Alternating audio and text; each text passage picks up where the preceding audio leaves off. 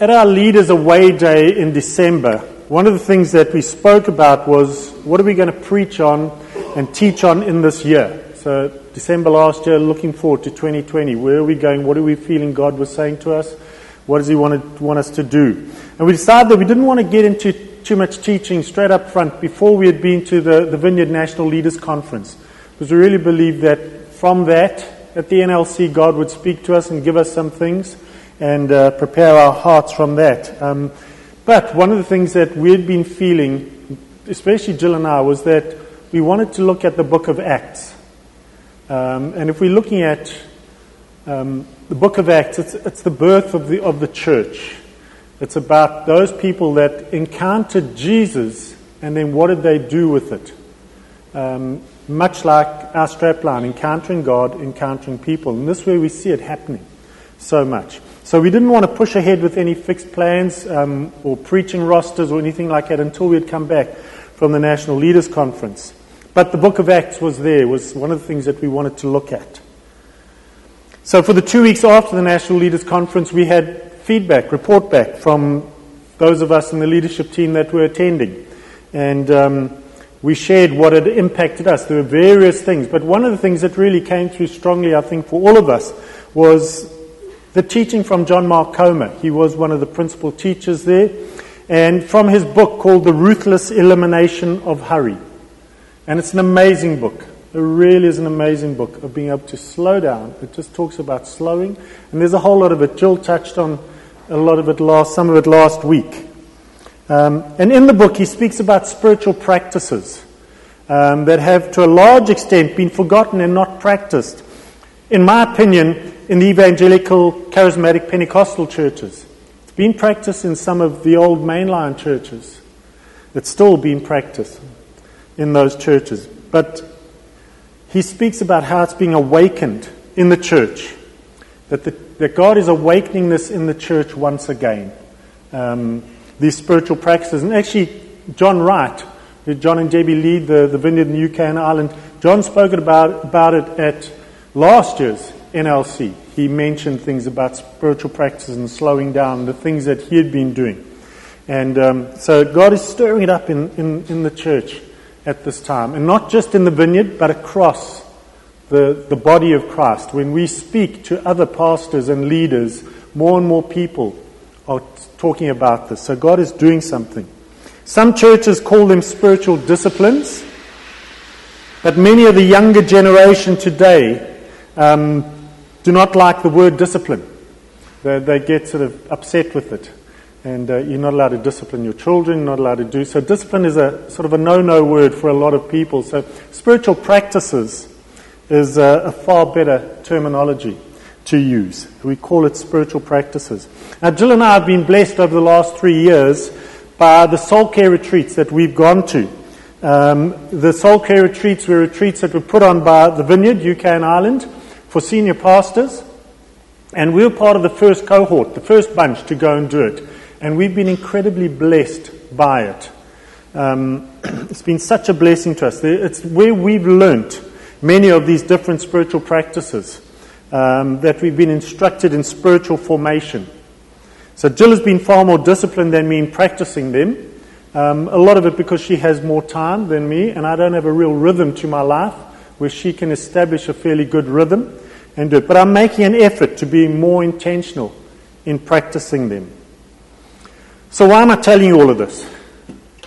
Um, today, I want to speak about going forward. Where are we going? Where's God taking us as a church? Looking at the things that I believe God wants to talk to us about as we go through our preaching and teaching. Looking at encountering God, encountering people, because that's the strapline, as Andy said, for this church. It's what God gave me right in the beginning when we first came and took over the leadership of this church. And I was asking him, What do you want us to do? Where are you taking? What's important to this church? What is the thing that you want us to focus on? and it was encountering God, encountering people. He gave it to me then. And uh, it's just something that has continued to be in the church. He's never said change it, he's never said move, move on, never said move away from it. Um, and if we want to be equipped and effective in sharing the love, the joy, the peace, the presence, the power, and the saving grace of God with the people that we encounter every day, which is the vision that I shared at the beginning. Um, it's the vision of the church. Then we need to be encountering God first, just as Andy said with his testimony, encountering God, and then we can encounter people. So, with this in mind, there are two things that we want to be teaching and preaching on as we go forward. And it's spiritual formation and, and act, or acts and spiritual formation. That's really want to do. It's those two, those two things, acts and spiritual formation. And it's not spiritual acts, but the book of Acts, as found in the New Testament of the Bible. Spiritual formation is a term that includes spiritual practices. And we will expand on, on, on these things a little bit later. Um, not so much today, but as we go forward in the next couple of weeks. So, over the next number of months, we're going to be looking at these two subjects. Um, and it's not going to be one week acts, one week spiritual practices, one week act. We'll just see how God leads us and the flow of things, how, how, how things happen. So it's not going to be a set thing. But those are the two primary things that we're going to be looking at. And you'll see as we go through the book of Acts, you'll see spiritual practices there taking place. And we'll be able to relate to what we're doing when we talk about spiritual practices. So today I'm going to look at an introduction to Acts. I'm going to speak for a very short time, and then going to finish off with two videos from the Bible Project. Some of you might be aware of the Bible Project, um, some of you might not, but they, an, they're an amazing two guys who set this up. They do incredible drawings and talk through Scripture, and they give they have a two-part overview of the Book of Acts, and we're going to look at those two. Um, I'm going to finish off with those two because they can explain it far better than me standing up here. It's visual, you see it, you hear it, and you should take more of it in. And it's just an overview. So, what I want to do today is really just look at the overview of the book of Acts. Um, now, the book of Acts is the second account that Luke, the doctor, wrote to his friend Theophilus. Um, Luke wrote to Theophilus in Luke 1 1 to 4, we read, Many have undertaken to draw up an account of the things that have been fulfilled among us, just as they were handed down to us by those who from the first were eyewitnesses and servants of the word. Therefore, since I myself have carefully investigated everything from the beginning, it seems good also to me to write an orderly account for you, most excellent Theophilus, so that you may know the certainty of the things you have been taught. That was the opening of the Gospel of Luke. Opening of Acts, uh, in Acts 1 1 and 2, it says this In my former book, Theophilus, I wrote about all that Jesus began to do and teach until the day he was taken up to heaven, after giving instruction through the Holy Spirit to the apostles he had chosen. And that's that first, uh, that first verse is, is a verse I love that. It says, In my former book, Theophilus, I wrote about all that Jesus began to do and teach. I love it that it's that way around. So often we live in an educational system where you get taught and then you're told to do. Because that's not what Jesus did. Jesus did things and then he taught from it. And so oftentimes we get it the wrong way around. And uh, we need to be doing more and then teaching others. And that's what God wants us to do with the people that we encounter. When we encounter them, we can do the things of God, the practices that God has given to us in their midst, in their presence, praying for the sick. And when they see somebody healed, it gives you the opportunity to talk about healing and how God does that. As opposed to teaching on healing and then say, well, now we're going to do it. Jesus did it and then he taught from it. And I really love that about him. That's, but that's another whole topic altogether. So, so Luke and Acts are actually, in some respects, just one continuation. Um, now, biblical scholars are not sure, sure who Theophilus was, but he was an important person. They're, they're certain about that because of the way that Luke addressed him. Most excellent Theophilus, he writes to him. And that was normally a way of um, addressing someone of high status and honor. You didn't address just your, your buddies in that way. This was somebody who he had a good relationship with. Now, Luke was a doctor, so he would have been fairly high up in society, and um, so he would have mixed with people in high society. And so Theophilus, is, Theophilus could have been someone who was um, high up in government or whatever it was, but uh, we're not sure who he is, but he was an important person. And like Luke, he was a Gentile, not a Jew. He was more than likely living outside of Israel, but in a city or nation where the gospel had been preached because he was a believer. So it would have been one of the areas, more than likely in Asia Minor. He was from one of the cities or city states there. An important man that was there. And that's who Luke was writing to, the two accounts. And from the Gospel of Luke, we can tell that Luke was not present in Israel during the life and time of Jesus. But he did a thorough investigation into his life and wrote the Gospel as a, a reassurance to Theophilus that what he had learnt and what he believed is true. It was that reassurance. Now we know Luke wasn't there, he wasn't around, he wasn't one of Jesus' disciples, because he says he says that in the beginning of Luke. Um, the Gospel of Luke was written about 30 years after Jesus had died, resurrected, and ascended to heaven. Now, Acts is a continuation of the Gospel of Luke, and the Gospel of Luke with, uh, ends with the ascension of Jesus to heaven. And the book of Acts begins with a bit of a backtrack, just goes back a little bit um, before Jesus ascends to heaven, and there's a slight overlap. And you can understand that because, you know, he had written the book of Luke, sent that off to him, to Theophilus, and then there's a quick reminder of where his last writings ended and where he's picking up in his account that he had previously written. Now, some biblical scholars believe that Luke wrote Acts within two years of the writing of his gospel. The others believe it could be anything between six and ten years as well. And we don't know. Nobody dated. There weren't dates on these, on these uh, the writings. But so there's anything between two years and ten years. It's in that period that. Uh, so there was a gap between the book of Luke, the Gospel of Luke, and the book of Acts. Um, even the first half of Acts seems to be written from a point of view of Luke not being there. It's again accounts of what he's heard. He's studied them, he's, he's looked into it. And this is what he's found. And it's really only from about chapter 16 that you start to read of Luke in the first person, of being with Paul or being in the situation. So, most of, well, all of Luke and uh, over half of Acts is written from a perspective of having studied it and looked at it and found out and then written down, and then he got involved. Then he got involved. So, over the next number of months, we're going to be looking at the book of Acts, as well as spiritual formation, the spiritual practices that uh, we want to try and help us, each one of us, to do it. I don't know how many of you actually know what the different spiritual practices are, how many of them that you, you practice.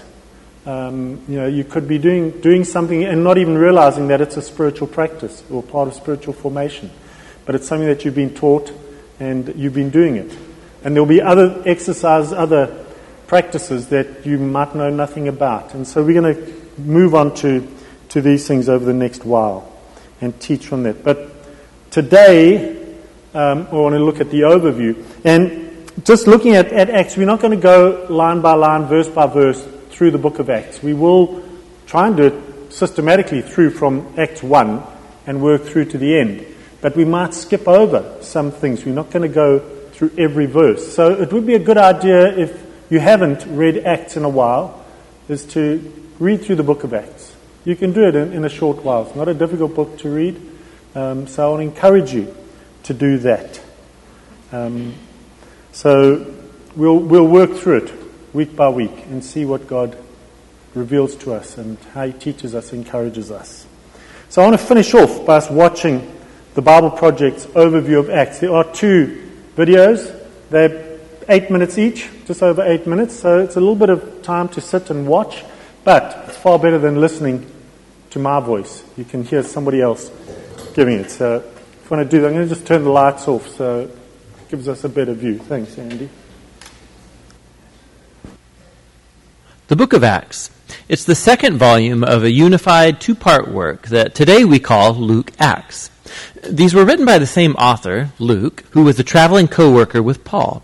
This is clear from the book's introduction, where Luke says, I produced my first volume, that's the gospel, about all the things that Jesus began to do and to teach.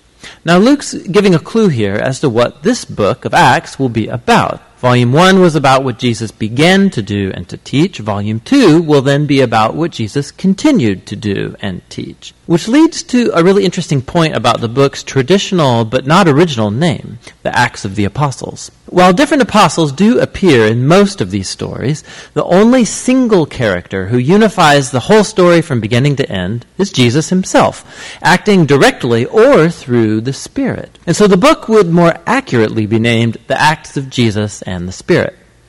The book's introduction recounts how the risen Jesus spends some 40 days with the disciples, teaching them about the kingdom of God. This connects back to the story of Luke's gospel, where Jesus claimed that he was restoring God's kingdom over the world, beginning with Israel. So he called Israel to live under God's reign by following him. And he was enthroned as king when he gave up his life and then conquered death with his love. And so the book of Acts begins with the risen King Jesus instructing his disciples about life in his kingdom. So he promises that the Spirit will soon come and immerse them in his personal presence. And this fulfills one of the key hopes from the Old Testament prophets, that in the Messianic kingdom, God's presence, his Spirit would come and take up residence among his people in a new temple and transform their hearts.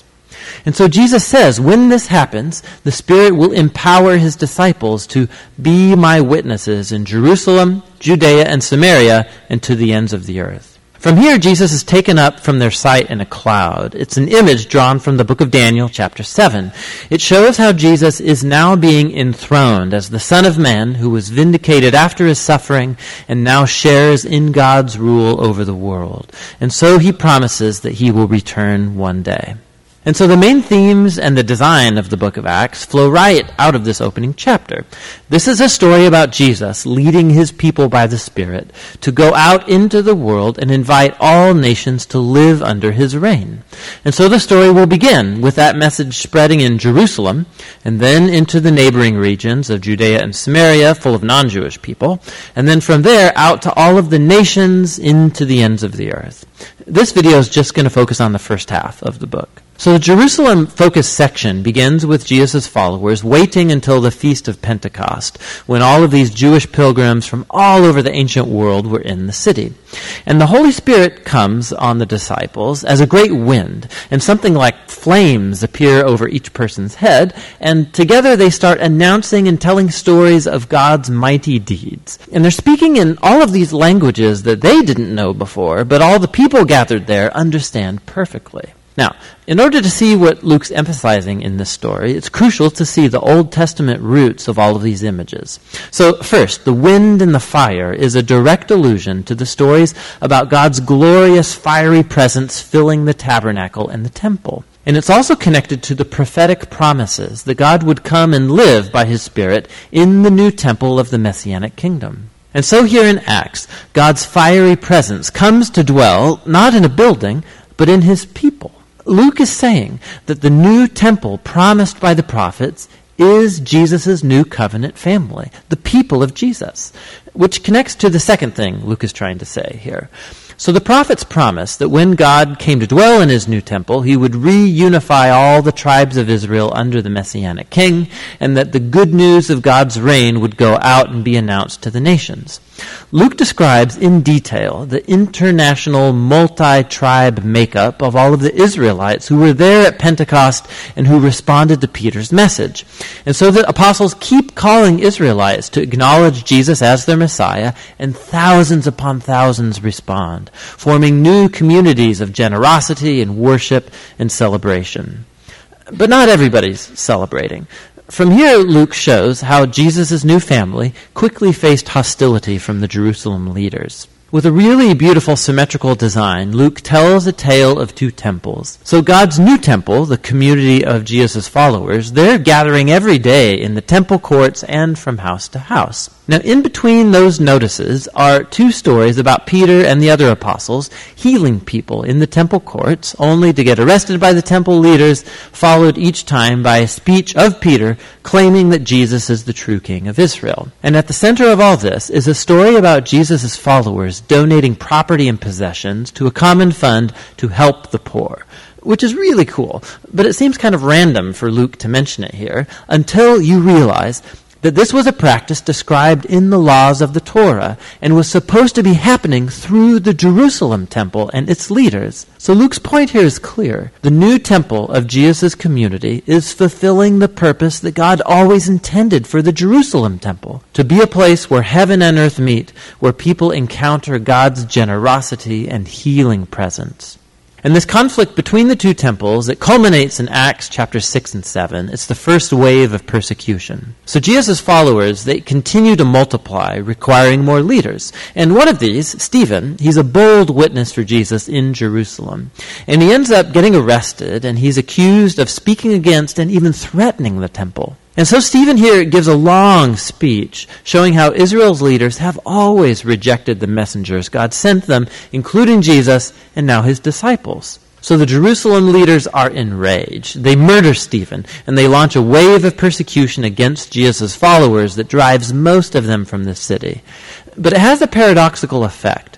Luke shows how this tragedy actually became the means by which Jesus' people are now sent out into Judea and Samaria. Now, in this section, Luke has collected a diverse group of stories that all show how the mostly Jewish, Jerusalem based community of Jesus became a multi ethnic international movement. So, first is the mission of Philip into Samaria. It's the land of Israel's hated enemies, and many of them come to follow Jesus. Next, we have the conversion of Saul of Tarsus, later known as Paul. He was the sworn enemy and persecutor of Jesus' followers until he personally met the risen Jesus, and he then became a passionate advocate on behalf of Jesus. Next is the story of Peter having a vision about how God doesn't consider non Jewish people ritually impure or unworthy of joining Jesus' family. And so Peter, he's led by the Spirit into the house of a Roman soldier, just full of non Jewish people, and they all respond to the good news about Jesus. In fact, the Spirit shows up powerfully upon them, just as he did to the Jewish disciples back in chapter 2. These themes all come together in the founding of the church in Antioch, the largest, most cosmopolitan city in that part of the Roman Empire. And Luke, he tells us that Barnabas, a Jewish leader from the Jerusalem church, went along with Paul to help lead this church community.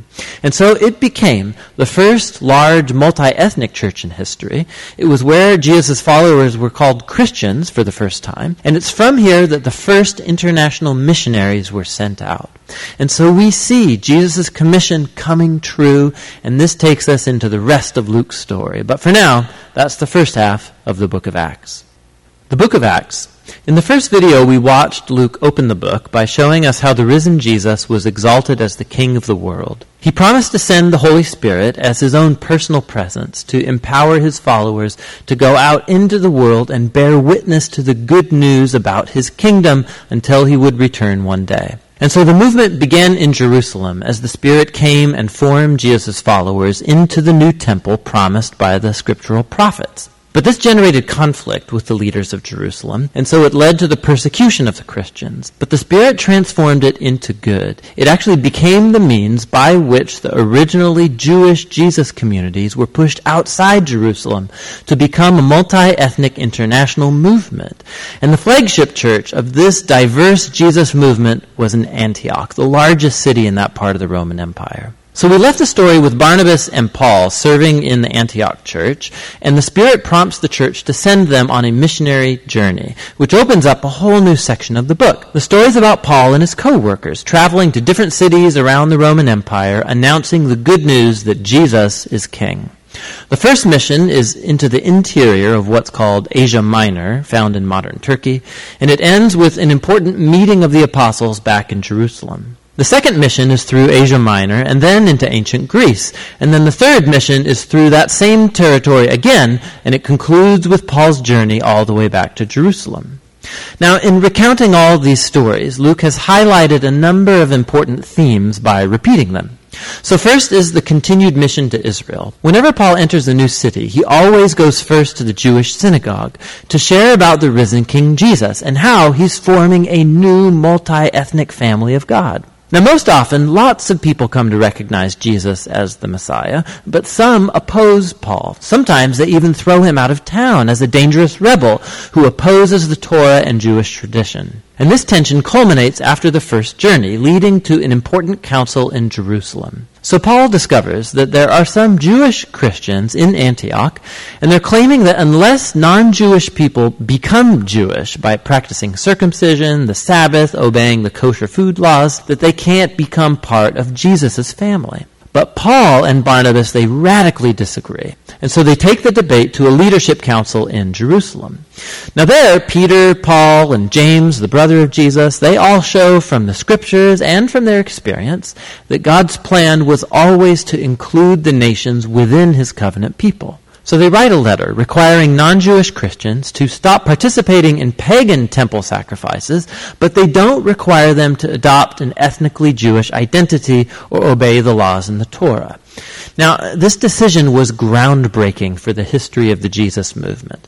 Jesus, he's the Jewish Messiah, but he's also the risen King of all nations. And so one's membership among his people is not based on ethnic identity or following the laws of the Torah. It's based simply on trusting Jesus and then following his teachings. And it's this multi-ethnic reality of the Jesus movement that leads us to the next theme Luke wants us to see in the missionary journeys, namely the clash of cultures between the early Christians and the Greek and Roman world. Luke records multiple clashes in Philippi, Athens, and Ephesus. Paul goes and announces Jesus as the revelation of the one true God and as the King of the world, who shows up all other gods and idols as powerless and futile. And his message is consistently viewed as subversive to the Roman way of life, and he gets accused of being a dangerous social revolutionary. These stories show how the multi-ethnic, monotheistic Jesus communities did not fit into any cultural boxes known to the Roman people. The ancient world had just never seen anything like them. And the Christians aroused more than just suspicion. Another theme Luke repeats is how Paul and the Christians are constantly being accused of rebellion, even treason against Caesar, the Roman emperor. People heard Paul correctly. He was announcing that there's another king, Jesus. And they also correctly saw that the Christian way of life was a challenge to many Roman cultural values. But every time Paul gets arrested and interrogated before Roman officials, they don't see any threat, and he's dismissed. These stories show us the paradox that the early church presented to the world. It was a Jewish messianic movement, but it was ethnically diverse, full of communities that treated men and women and rich and poor and slave and free all as equals. And they all gave their allegiance to King Jesus alone and no other God or king. And so their very existence, it turned upside down the core values of Roman culture, but the Christians posed no military threat because Jesus taught them to be people of peace. And so the only crime Paul and the Christians can be accused of is not conforming to the status quo. The book's final section returns the focus to Paul's witness spreading from Jerusalem to Rome. His final missionary journey ends back in Jerusalem, where his controversial reputation precedes him. He gets attacked by Jewish people who think that he's betrayed Israel, which attracts the attention of Roman soldiers who think Paul's a terrorist from Egypt starting a rebellion. And so he gets arrested. From here, Paul is put on trial, first before the Jewish leaders of the Sanhedrin in Jerusalem, but then before a series of Roman leaders in Caesarea. There's Governor Felix, who puts Paul off for the next governor, Festus, who eventually brings Paul before King Agrippa. He ends up in prison for years, even though at each trial the charges never stick to him, because all he's doing is announcing that his hope in the resurrection has been fulfilled in King Jesus. This is hardly a crime, but at this point the Roman legal machine can't just turn him away, and so Paul ends up appealing to Rome's highest court. Now, you would think that all this prison time would be a setback for Paul because his heartbeat is to be on the road starting new Jesus communities. But the Spirit orchestrates everything for good in this book. And so the imprisonment gives Paul time to have his most important apostolic letters written. And these become the way that his missionary legacy is carried on long after he dies. Eventually, Paul was transferred as a prisoner to Rome, and after a terrifying near-death voyage across the Mediterranean, Paul ends up in house arrest in Rome, awaiting his delayed trial. And so he's able to host, in quite a nice house, regular meetings that reach Jews and Gentiles. And the book's final words are about how Paul is announcing the kingdom of God and boldly teaching all about the Lord, Jesus, the Messiah, totally unhindered, all happening right under Caesar's nose in Rome. The unified work of Luke Acts, it does so much more than give us a history of Jesus and the early church. He's showing how the kingdom of God came on earth as in heaven through Jesus' life, death, and resurrection, through the coming of his Spirit to empower the church to bear witness from Jerusalem to the ends of the earth. And as Luke has told the story, he's given us scores of example of what faithfulness to King Jesus looks like. It looks like sharing the good news of the risen King Jesus in word and in action. It means forming diverse Jesus communities where people of all kinds come together, where they're treated equally and give allegiance to King Jesus and live by his teachings. And all of this is done by trusting in the power and the guidance of the Spirit to lead the way forward. And that's what the book of Acts is all about.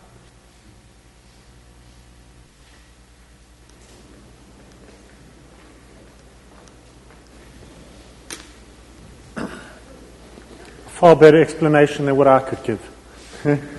and if you couldn't see some of the writing, you can go online. Just go to thebibleproject.com, things.com, and you can see all of those. You can go and look at them, and uh, you can watch it on, on, on, on your computer.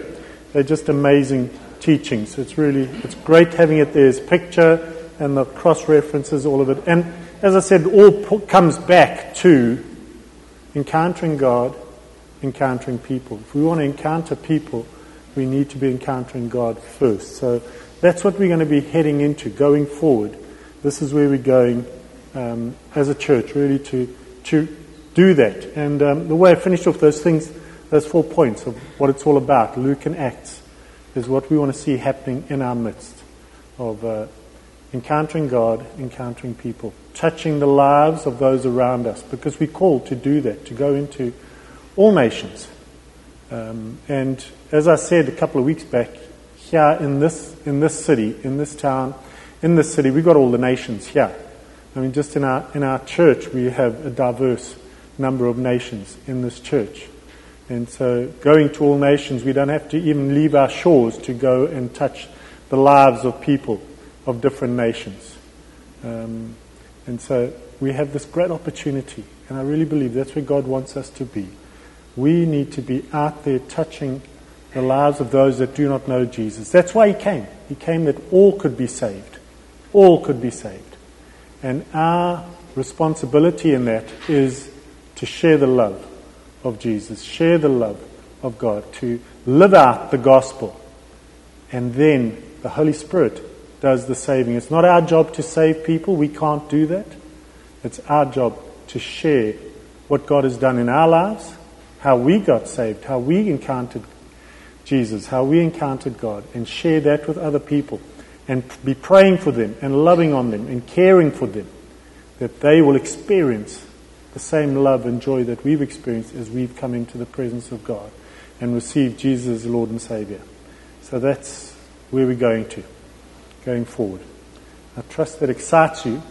And uh, so get reading in the book of Acts and uh, read it and reread it and just ask God to speak to you through it. And one of the things we will be looking at, one of the spiritual practices will be Lectio Divina, how to read through Scripture and get God to show you um, things in it that you might not have seen before. It's one of the spiritual practices we will teach on, amongst many other things.